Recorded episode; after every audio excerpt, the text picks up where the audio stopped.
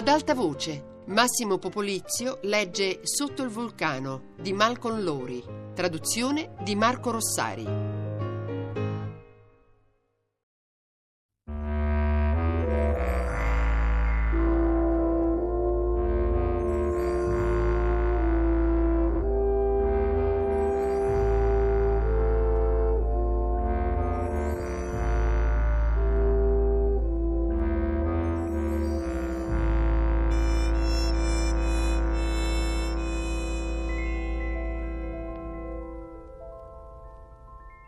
Laruel sbucò sulla strada per Alcapasingo. In quel momento stava passando un'automobile e mentre lui aspettava, con il volto girato, che la polvere si posasse, si ricordò di quella volta che lui e Yvonne e il console avevano scorazzato in macchina sul fondo lacustre del Messico. Un tempo esso stesso il cratere di un enorme vulcano e rivide l'orizzonte sfumato dalla polvere le corriere che sfrecciavano in un turbinio di polvere, i ragazzotti sballottolati sul pianale dei camioncini che si aggrappavano con tutte le forze per non venire scaraventati in strada, il viso coperto per proteggersi dalla polvere. E c'era qualcosa di magnifico in questo.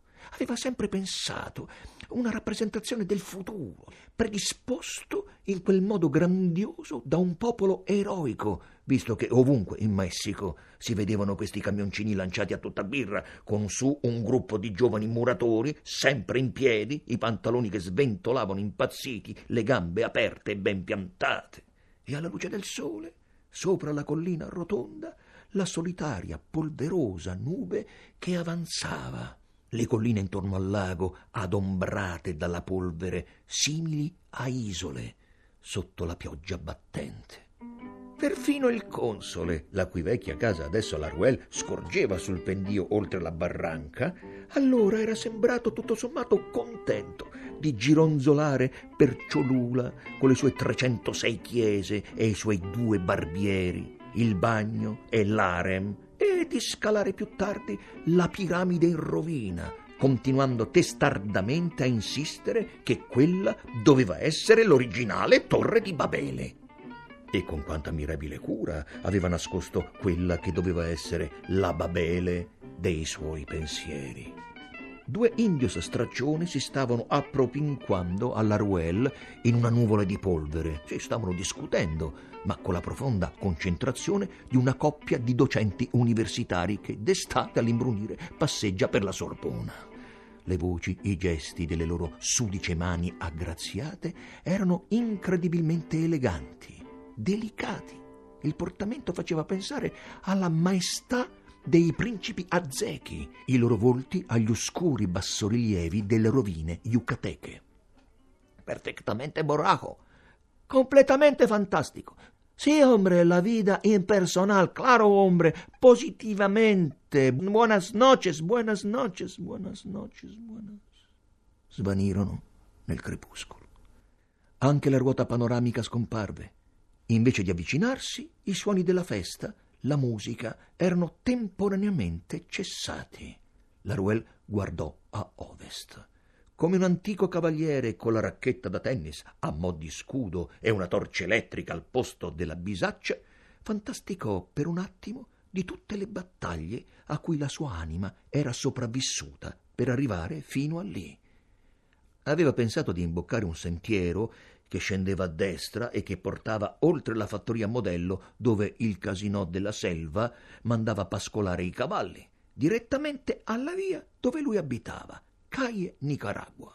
Invece, assecondando un impulso improvviso, svoltò a sinistra lungo la strada che costeggiava il carcere. Nella sua ultima serata da quelle parti provò l'oscuro desiderio di dire addio alle rovine del palazzo di Massimiliano. A sud un immenso arcangelo, nero come il tuono, rimbombò dal Pacifico. Eppure, in fondo, una tempesta conteneva una sua recondita pace. La sua passione per Yvonne, che lei fosse o meno una brava attrice, era un'altra questione. Raccontandole che avrebbe recitato alla grande in un qualsiasi dei suoi film, aveva detto la verità. Gli aveva fatto riaffiorare nel cuore, in un modo che non sapeva spiegare, la prima volta in cui, dopo essersi incamminato da solo per i campi da Saint-Pré, il sonnacchioso paesino francese di acque stagnanti e piccole dighe e grigi mulini abbandonati dove era alloggiato, aveva visto emergere lentamente e meravigliosamente e con grazia sconfinata sopra i prati di stoppie ondulanti insieme ai fiori di campo, stagliarsi lentamente alla luce del sole, così come le avevano viste stagliarsi secoli prima i pellegrini che vagavano per quegli stessi prati, le guglie gemelle della cattedrale di Chartres. Quell'amore aveva portato una pace, durata troppo poco, stranamente simile all'incantamento, alla malia di Chartres stessa, tanto tempo prima, della quale aveva finito con l'amare ogni stradina e soprattutto ogni caffè da cui contemplare la cattedrale eternamente sospesa tra le nuvole, un incanto che nemmeno il fatto di essere indebitato fino al collo era riuscito a rompere. La Ruel camminò spedito verso il palazzo. E così, qui, a Quanaquac, ben quindici anni dopo, nemmeno questo incantesimo era stato rotto dal rimorso per la brutta situazione del console. Quanto a questo, rimuginò la Ruel, a riavvicinare lui al console per un po', perfino dopo la partenza di Yvonne, non era stato per nessuno dei due il rimorso. Forse era stato soprattutto la necessità di una rassicurazione illusoria che appagava tanto quanto la lingua sul dente che duole e veniva dalla reciproca e tacita finzione che Yvonne fosse ancora lì.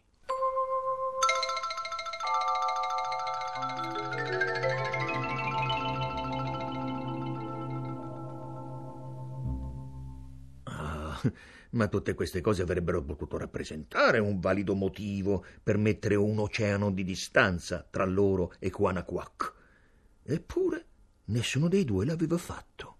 E adesso la Ruel sentiva quel loro fardello opprimerlo dall'esterno, come se in qualche modo si fosse trasmesso alle montagne purpuree tutte intorno a lui, così misteriose, con le loro miniere d'argento segrete, così remote, eppure così vicine così immote. Da quei monti emanava una strana forza malinconica che cercava di trattenerlo fisicamente, che era un peso, il peso di tante cose, ma soprattutto quello del dolore.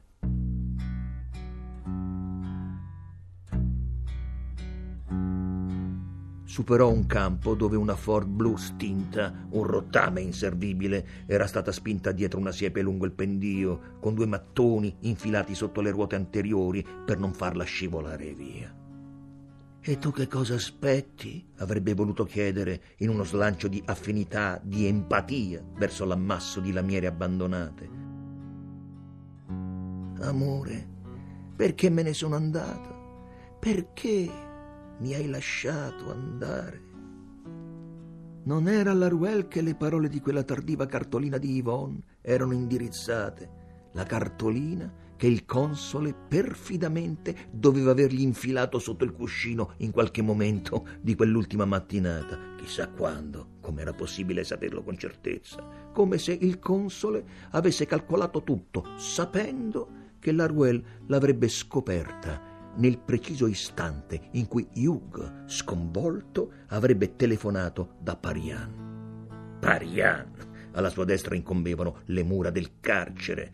Dentro la torre di guardia, a malapena visibili sopra le mura, due secondini scrutavano a destra e a manca con il binocolo. Quando la Ruel arrivò al palazzo, il sole era tramontato.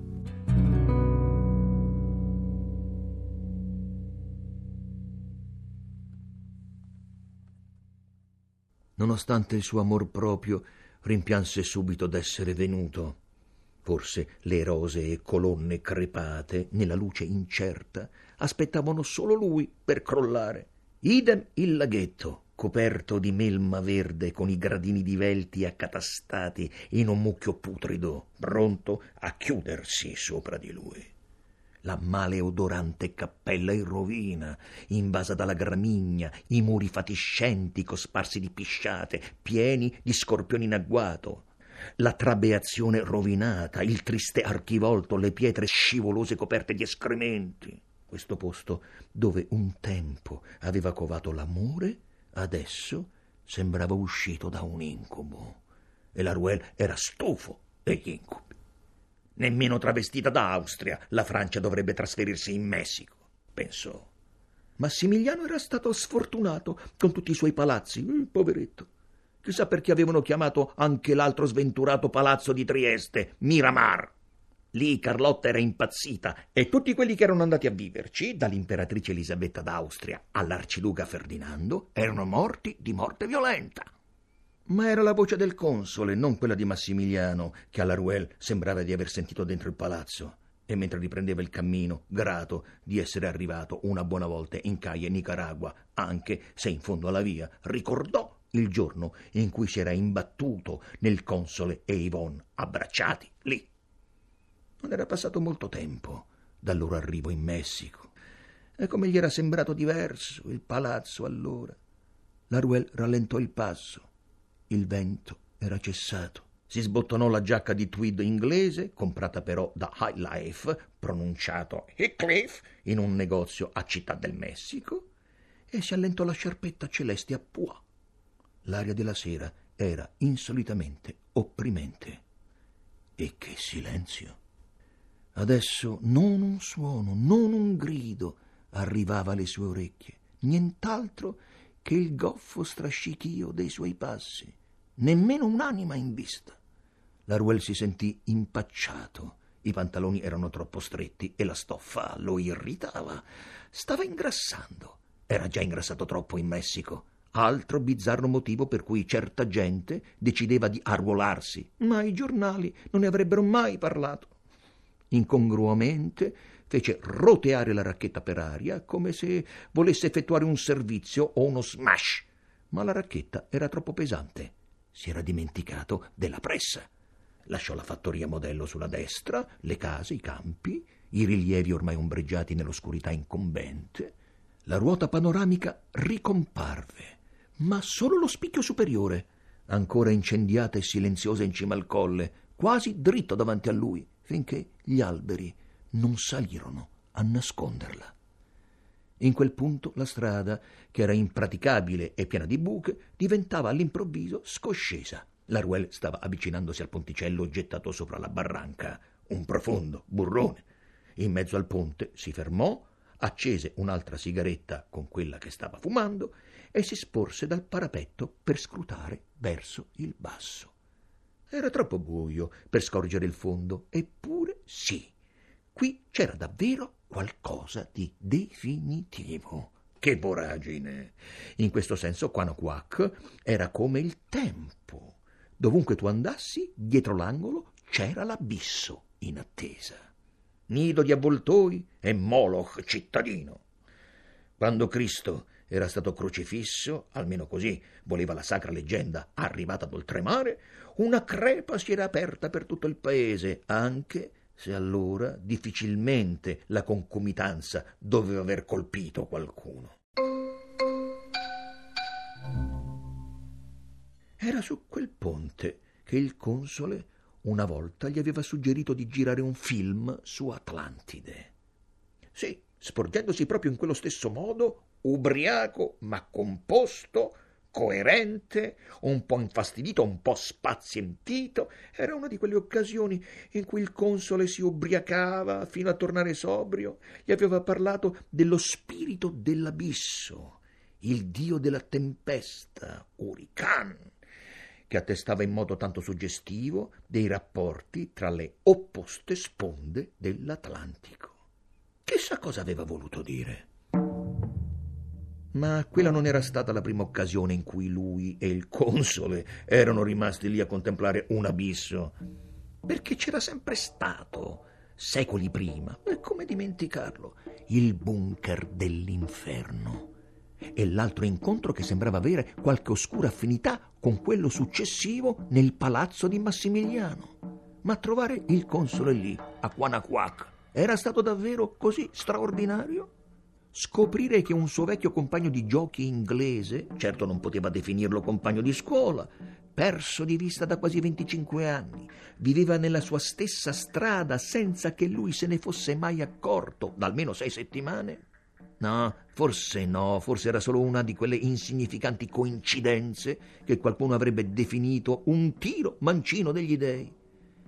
Ma quanto vividamente di nuovo gli era tornata in mente quella vecchia vacanza al mare in Inghilterra.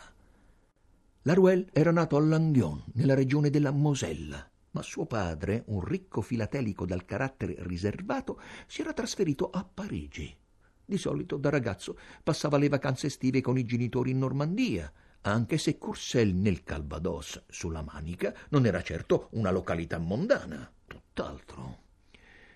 C'era qualche pensione malconcia e pervasa dagli spifferi, chilometri e chilometri di desolate dune sabbiose, il mare era gelido.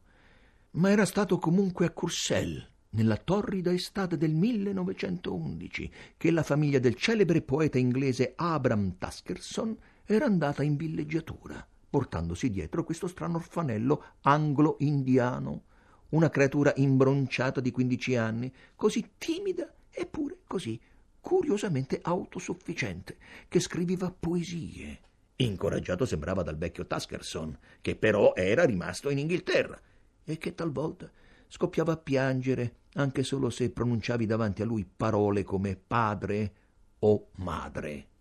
Jacques, che aveva più o meno la stessa età, si era sentito singolarmente affascinato da lui e visto che gli altri fratelli Taskerson almeno sei, quasi tutti più grandi e, se brava, di ben altra stoffa, nonostante fossero parenti collaterali del giovane Jeffrey Firmin, tendevano a fare comunella e a emarginare il ragazzo. Se l'era preso a cuore.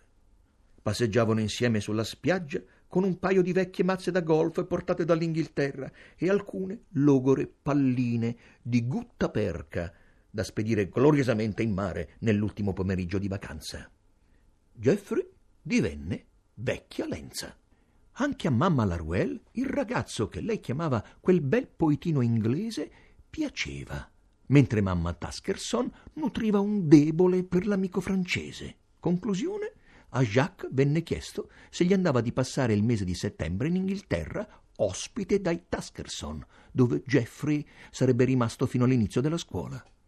Il padre di Jacques che aveva già in progetto di iscriverlo a una scuola inglese fino al conseguimento della maggiore età, acconsentì. In particolare ammirava il portamento virilmente eretto dei Taskerson e fu così che Laruelle andò all'Eswo. Era una specie di versione adulta e civilizzata di Courcelles, però sulla costa inglese nord-occidentale. La famiglia Taskerson viveva in una bella casa accogliente con un giardino sul retro che dava su un magnifico ondulato campo da golf, delimitato sul lato più distante dal mare. Lui e Jeffrey erano, come a Courcelles, lasciati molto a se stessi. E adesso Jacques capiva meglio perché in Normandia i Taskerson si vedessero di rado. Quei ragazzi erano portentosi camminatori, davvero ineguagliabili. Per loro coprire 40 o 50 chilometri al giorno era una bazzecola. Ma la cosa più strana di tutte, visto che nessuno di loro era maggiorenne, era che fossero anche dei portentosi bevitori, di nuovo ineguagliabili. Nel corso di una passeggiatina di cinque chilometri erano capaci di fare tappa in altrettanti pub e scolarsi in ognuno un paio di pinte di birra scura. Perfino il più giovane, che non aveva ancora compiuto quindici anni, si scolava una media di sei pinte a pomeriggio e se qualcuno rimetteva, tanto meglio per lui, faceva spazio ad altre pinte. Né Jacques, che era debole di stomaco, anche se a casa era abituato a bere qualche dita di vino, né Jeffrey, che non solo detestava il sapore della birra, ma frequentava anche una severa scuola metodista, riuscivano a stare al passo. E tutta la famiglia, a dire il vero, beveva smodatamente. Non che fossero il tipo di persone che si ritrova a barcolare per la strada, Anzi, più si ubriacavano e più dovevano apparire sobri. Per loro era una questione di principio. Così, di norma, camminavano dritti come fusi, le spalle all'indietro, lo sguardo fisso, tali e quali a guardie reali in servizio. Al massimo verso fine giornata camminavano molto, molto più lenti, ma sempre con il portamento virilmente eretto che aveva tanto colpito il padre del giovane Laruel. Alla mattina era comunque insolito trovare l'intera famiglia che ronfava sul pavimento della sala da pranzo. Nessuno di loro sembrava risentirne, tuttavia, e in cucina trovavi sempre grandi scorte di birra pronte a essere scolate dal primo di passaggio. Sani e robusti, i figli mangiavano come leoni divoravano atroci pasti a base di stomaco di pecora fritto e variazioni sul tema del pudding, come un ammasso di frattaglie avvolto nella farina d'avena che Jacques temeva venisse preparato soprattutto a suo beneficio. Boudin, capisci, Jacques? Mentre vecchia Lenza, che ormai veniva più spesso chiamato quel Fermin, se ne stava seduto muto e spaesato, il bicchiere di birra ancora intatto, nel timido tentativo di fare conversazione con il pater familias. A tutta prima era difficile capire che cosa diavolo ci facesse quel Firmin in una famiglia tanto improbabile. Non aveva niente in comune con i giovani Taskerson e non frequentava nemmeno la loro stessa scuola. Eppure era intuibile che i parenti l'avessero spedito lì con le migliori intenzioni. Poco ma sicuro Quei bei ragazzoni gagliardi erano l'ideale per aiutare il povero Jeffrey a vincere la timidezza e a smettere di perdersi nelle fantasticherie su suo padre e sull'India. Jacques era molto intenerito dalla povera vecchia Lenza. Sua madre era morta quando lui era piccolo in Kashmir e più o meno un anno prima il padre, che nel frattempo si era risposato, era semplicemente sparito nel nulla, destando un ovvio scandalo. Nessuno in Kashmir o altrove aveva la minima idea di cosa gli fosse successo. Un giorno aveva deciso di scalare l'Himalaya ed era svanito, lasciando Jeffrey a Srinagar con il fratellastro Hugh ancora in fasce e la matrigna. Beh, a quel punto, come se non fosse bastato, era morta anche la matrigna, abbandonando i due bambini a se stessi in India. Povera vecchia Lenz. A dispetto della sua eccentricità, bastava una qualsiasi gentilezza a commuoverlo. Era perfino emozionato dal fatto che lo chiamassero quel Firmin ed era molto devoto al vecchio Taskerson. La Ruel aveva la sensazione che a modo suo fosse devoto a tutti i membri della famiglia, pronto a difenderli fino alla morte. C'era qualcosa in lui di vulnerabile in modo disarmante, eppure allo stesso tempo di così leale. E dopo tutto i ragazzi Taskerson, con i loro modi inglesi, mostruosamente burberi, avevano fatto del loro meglio per non escluderlo e dimostrare la loro amicizia nel corso della sua prima vacanza estiva in Inghilterra. Mica era colpa loro se non riusciva a scolarsi sette pinte in quattordici minuti o a coprire ottanta chilometri a piedi senza stramazzare. In parte era dovuto a questo se Jacques era lì a tenergli compagnia. E forse, in parte, erano davvero riusciti a fargli superare la timidezza perché dai fratelli Taskerson, se non altro, la vecchia Lenza aveva preso, e colui Jacques, la nobile arte di abbordare le ragazze. Se l'approccio funzionava e si era già fatto buio, allora la portavi a passeggiare al campo di golf, che era pieno, come dicevano i fratelli Taskerson, di posticini per infrattarsi. Si trovavano nei bunker principali o negli avvallamenti tra una duna e l'altra. I bunker di solito erano parecchio sabbiosi, ma erano anche riparati dal vento e profondi. Il più profondo di tutti era il bunker dell'inferno. Jacques e la vecchia Lenza si erano spesso detti che il bunker dell'inferno era il posticino ideale dove portare una ragazza, anche se era dato per scontato che ovunque tu riuscissi a portarla non sarebbe accaduto niente di che. Ancora oggi Larwell non capiva come fosse potuto capitare il pasticcio del bunker dell'inferno. Di certo non aveva avuto alcuna intenzione di fare il guardone con Jeffrey Laruel e la sua ragazza, che era una barba, stavano ancora percorrendo l'ottavo fairway verso Leswood Drive, quando entrambi erano trasaliti per i suoni che arrivavano dal bunker. al che la luce della luna aveva rischiarato un'insolita scenetta dalla quale né lui né la ragazza erano riusciti a distogliere lo sguardo. La Ruel se la sarebbe anche svignata, ma nessuno dei due, quasi del tutto ignaro del forte impatto che avrebbe avuto quello che stava accadendo nel bunker dell'inferno, era riuscito a trattenere una risata. Strano. La Ruel non ricordava più che cosa si erano detti, ma solo l'espressione sul viso di Jeffrey al chiaro di luna e il modo goffo e ridicolo in cui la ragazza si era rialzata e poi che sia lui che Jeffrey si erano comportati con ammirevole aplomb. Tutti insieme erano andati in una taverna dal nome stravagante, qualcosa tipo The Case is Altered. Era la prima volta che il console entrava in un bar di sua iniziativa. Si vedeva aveva ordinato a gran voce Johnny Walker per tutti, ma il barista, incrociato il proprietario, si era rifiutato di servirli ed erano stati buttati fuori perché minorenni. Purtroppo, per qualche motivo, la loro amicizia non era sopravvissuta a quelle due piccole, per quanto senza dubbio fatali, frustrazioni. Nel frattempo, il padre di Laruel aveva abbandonato l'idea di mandarla a studiare in Inghilterra la vacanza si era afflosciata nella desolazione e nei primi rovesci equinoziali. C'era stata una tetra, malinconica separazione a Liverpool e un tetro, malinconico viaggio fino a Dover e poi verso casa, solo come un cane, sulla nave sballottolata dai marosi della Manica fino a Calais.